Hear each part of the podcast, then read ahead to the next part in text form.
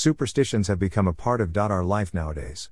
We have various superstitions about silly things in our life. Let me first define superstition.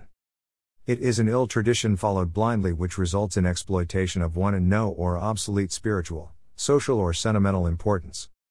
Usually, it followed because people do not care enough to critically inquire about it, or their curiosity is shut down by calling them rude. Another reason it is followed is that people who follow it just out of tradition without any type of critical analysis of it. They just follow it like sheep. No one ever questions as to why is one following it.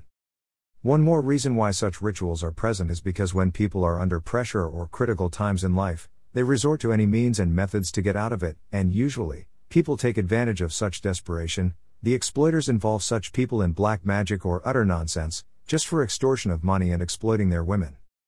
Lord Swaminarayan was a strongly against such rituals and traditions which were in the society in the form of social evils.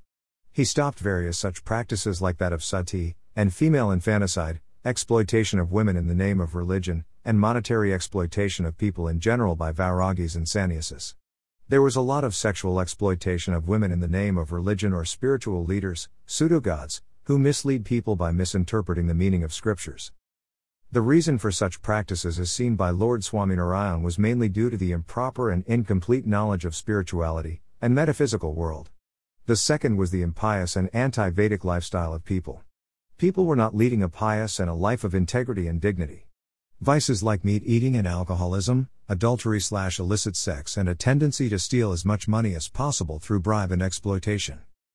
This is why Lord Swaminarayan brought about a social and spiritual reformation. A few steps taken by him were as follows Promotion of Vedic knowledge. Lord Swaminarayan was the founder of a new form of Hinduism which was called Neo Hinduism. He redirected the worshipping to the supreme god called Narayan in the Vedas. He revived Hinduism from the vices like the misinterpretation of Vedic wisdom by pseudo Vedantas, greedy Brahmins, or tamasic and tantric vairagis. Lord Swaminarayan stopped ill practices of female infanticide and sati tradition and he promoted true Vedic knowledge and imparted wisdom to discern between a pseudo saint and a true saint. He also helped people get out of the fear of tamasic demigods and goddesses, and he stopped the ill traditions of animal slash human sacrifices in the name of religion. He imparted common sense into people and corrected the misinterpretation of Vedic texts. He also inspired people to live a pure life and to practice purity both internally and externally, so that there was no chance of getting affected by paranormal activities. He wrote this particular letter to his devotees, so that they would not be afraid of any other demigods or not get involved or be fooled by pseudo saints. Greater than I am Sahajanand Swami writing this letter, may all the satsangis read blessings of Narayan. Secondly, the reason for writing this letter is as follows a human being is body, faces happiness misery according to one's own providence fate, and also birth and death, according to one's fate.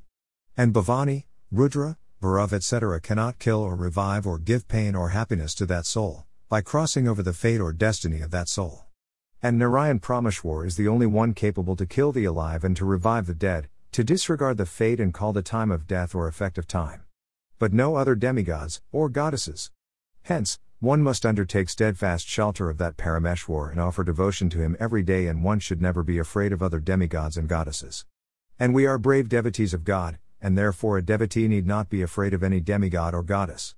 If one was able to live by mantra yantra or some magical potions, then we would have witnessed such a person on this earth, but we haven't and we have witnessed experts in mantra yantra die too. And if mantra yantra could kill someone, how did the kings who have several enemies remain alive? And if one can attain great powers by mantra yantra, why would the kings and government spend so much money on defense and ammunition, and why do they keep so many guns and weapons? Instead, they should keep one strong Shastri who is expert in mantra yantra and should employ him to kill all the army and enemies, but it does not seem so. Hence, all the devotees should worship Narayan fearlessly and trust God and have a steadfast faith in God. And everything happens as God intends, and nothing happens according to what we intend or anyone else intends to do. And if things happen according to our wishes, then nobody will remain a pauper as all of them aspire to become a king. But it does not happen like that. Dash. Some insights on the letter. Lord Swaminarayan promotes common sense and critical thinking of various fears people have, especially women, who believe everything they listen and are afraid of so many rituals and ill omens. Some of them are true, but not all of them. Lord Swaminarayan establishes a principle that no one is capable to transcend the fate, destiny, karma, death, and life other the Supreme God, called as Narayan in Vedas. Hence he proposes devotion to him. And urges one should not be afraid of other demigods and goddesses. As they enjoy powers and capabilities granted to them by that supreme God.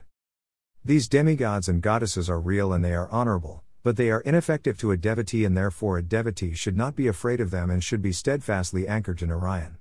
He does not mean any insult to these gods but urges one to invest faith in the Supreme. He made sure by this letter that people do not get misguided into various bhavas or rituals in which people get exploited monetarily or sexually. He also made sure that people are saved from blasphemy and embarrassment which comes from taking help from people which we would later regret. Lead a pure life.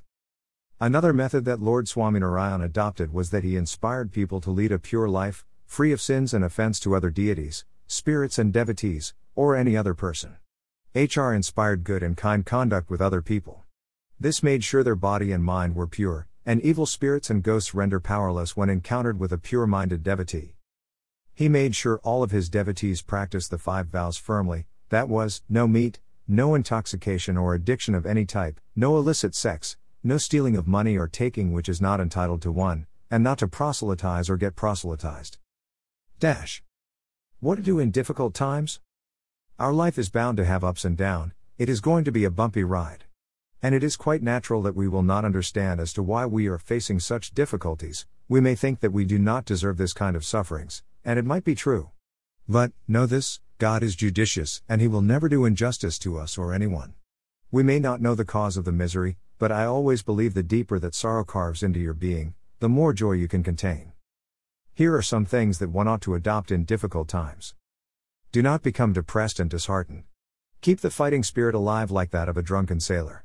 Do not take any major decision in the time of crisis, just be patient for a while and look to complete your duties, and fulfill your priorities first.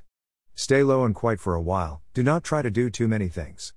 Have faith in God, or develop it through associating with true saints, and follow some religious discipline, and get to know spirituality. Gain spiritual education, read, listen to spiritual lectures, so that we have a clear picture as to what we are going through, and why. One thing you can surely do it Pump up devotion accompanied faith, more difficulties should be countered with more devotional practice. Just like we increase the cooling of the AC as and when the heat rises, similarly, increase the cooling through spirituality and devotional practice. Never try to run away from the situation, endure it. Running away from the situation will not change your destiny. Plan your life well and save money for the future. Talk to your parents, elders, or gurus, they will surely help you. I think it all comes down to gaining knowledge of spirituality and associating with true saints so that you have a great support system, which does not allow you to break down in difficult times.